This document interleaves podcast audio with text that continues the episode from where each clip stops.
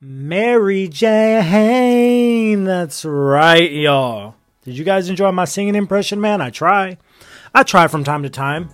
Any whoosies, you guys guessed it. Today's topic, we're talking about marijuana sales in the state of Colorado, actually, in the good old US of A, as they say. Sometimes it's good, sometimes it's old. Eh, we'll see. Any whoosies, bringing you guys this story from Los Angeles. But first and foremost, welcome back to another episode of the Dragon Horse Podcast, y'all. My name is Cameron Bivens, the Dragon Horse himself, and your lovely host. Let's get into it. This is brought to you guys by the marijuanaherald.com, and the title of this article reads out Colorado made nearly $25 million in taxes from marijuana sales in February. You heard that correctly. So, according to the Colorado Department of Revenue, the state garnered nearly $25 million in marijuana taxes in February. Whoa. So, for those that don't understand, in the USA, certain states have decided to legalize marijuana. It's not federally legal, to my knowledge. It's a state thing, okay? So in California, you'll probably be all right. I believe also in Oregon and clearly in Colorado as well. So basically, the idea is that they legalized marijuana for two reasons. One is people are going to smoke it anyway, they'll just get it from the black market. Okay, great. Two, it's the truth, you guys. It is what it is. Two, all right, is that they felt as though if they legalize marijuana, then they can make money off of the sales tax. And, you know, originally states thought they'd only be making something to the tune of maybe 10 million, 15 million. You know, enough, but not that much, at least according to the state's revenue, right? So it's actually kind of crazy to see that uh, Colorado made nearly $25 million in taxes from these sales. That's huge. That's a lot of money. I do think other states are going to start to take notice. But anyway, let's go ahead and get into the article, see how this develops, see what they're talking about, man. Let's go. In total, the state made $24 million. Well, let's just say this $24,752,691 in taxes from legal distribution of marijuana and marijuana products in the month of February. Roughly a million dollars more than the previous month, despite there being 28 days in the month. The total amount of marijuana taxes garnered in Colorado since the start of legal sales in 2014 stands at, I'm not even going to begin to read that. But just know it's, I believe that's about almost two and a half trillion, I believe, with a T. Uh, sorry, two and a half billion, I believe, with a B. So yeah, they're making that money. Okay. In Colorado, the excise tax on marijuana is set at 15%, which is high. Okay. For those that don't understand, 15% means 15 of every $100 spent, you know, which is on top of the 2.9% standard statewide sales tax. In addition to these taxes, localities have the option of implementing a citywide tax of up to 3%. The taxes made in February are lower than the taxes made during the same month in 2020, 2021, and 2022. However, the number is higher than every February between 2014 and 2019. Colorado was one of the first two states to legalize marijuana with the passage of a 2012 Citizens Initiative alongside Washington State. this article is a little bit shorter, you guys. I'm going to go ahead and plow right through this so we can kind of, you know, chalk it up, get to the thoughts, right?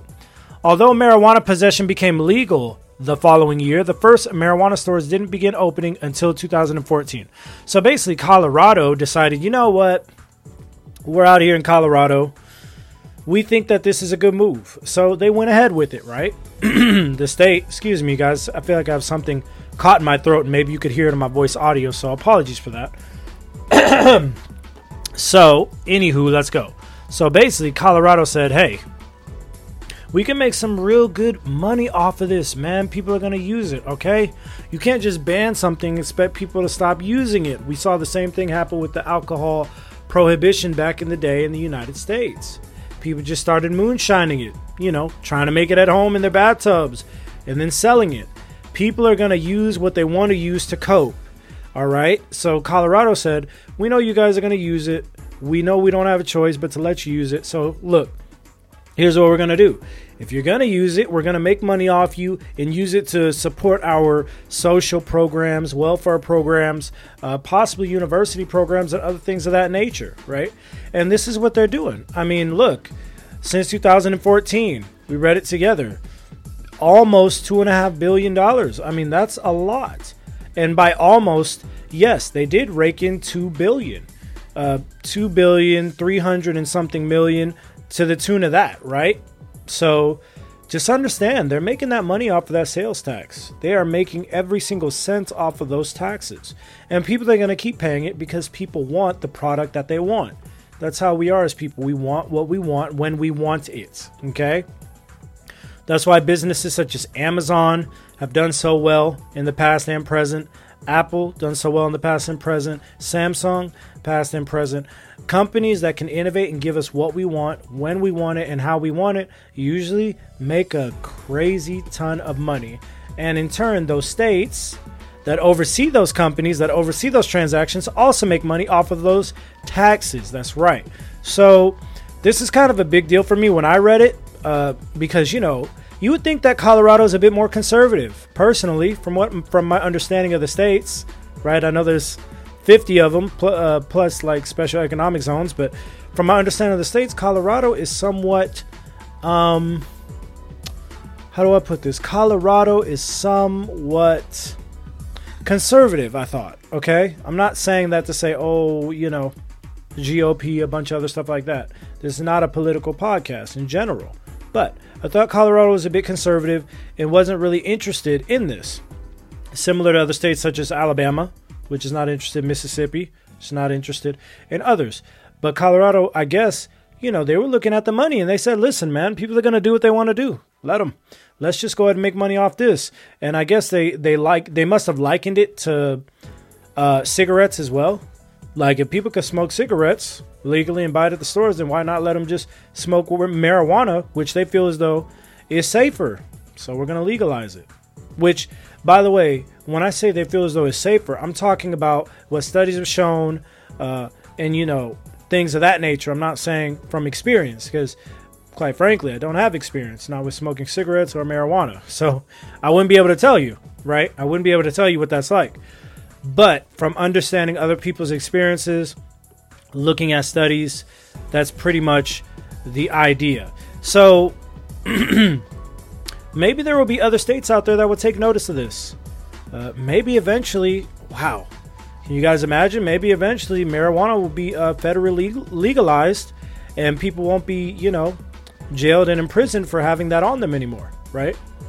Now, there's other places like I talked about in a past podcast about Canada uh, giving some rights to certain health facilities to legally sell medicinal cocaine and things of that nature. I don't know if the U.S. will ever be at that point. I don't know if that'll ever happen. I really don't think it will. I'd be shocked if it did, and I'd love to know how, why. I would love to know how and why.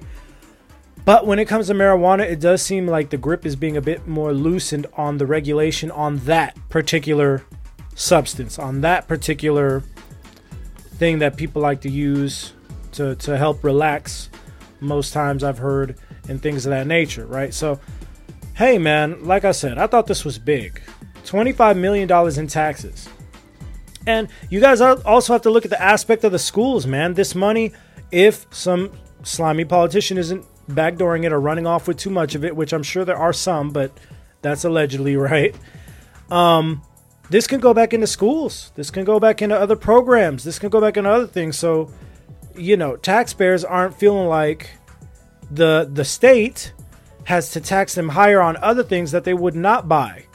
You know, and while that may not seem nice for people that do like to smoke uh, marijuana, they feel like they're getting overtaxed, which is partially true. Just hopefully, if the money's going to the right place, then say la vie. Because at the end of the day, they have to come up with the money somehow. So if that money is getting taxed, and you know you're paying a lot of tax, you're not going to be happy about it, but at least it might be going to the right place. Okay? I'll put it like this. When the lottery in the States got started, you know, you buy a ticket, hopefully you win the lottery when they draw the number, and then, oh yeah, you won, I don't know, uh, $500 million or something, okay?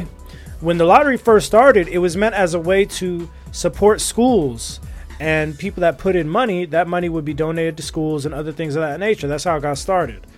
Now, of course, like anything else, over time, things can change and take certain forms, okay? But that's how it got started. So that's kind of my mindset when I'm looking at this. I think it's great. I think it's great. I think it's also a positive story. Cool. This is cool, man. This is cool. Um, from the outside looking into, since I am not a marijuana smoker, I think this is cool. But I would love to hear other people's thoughts that do, you know, immerse themselves in that lifestyle. And I'll leave it at that. Thank you guys for tuning in to another episode of the Dragon Horse Podcast. And thank you guys for putting up with my raspy voice because I do feel like I have something just stuck there and I can't get it out, man. It's tough. Any Uzis, as always, stay safe, happy, and healthy. And I will catch you guys in the next episode of the Dragon Horse Podcast. Love y'all. Peace.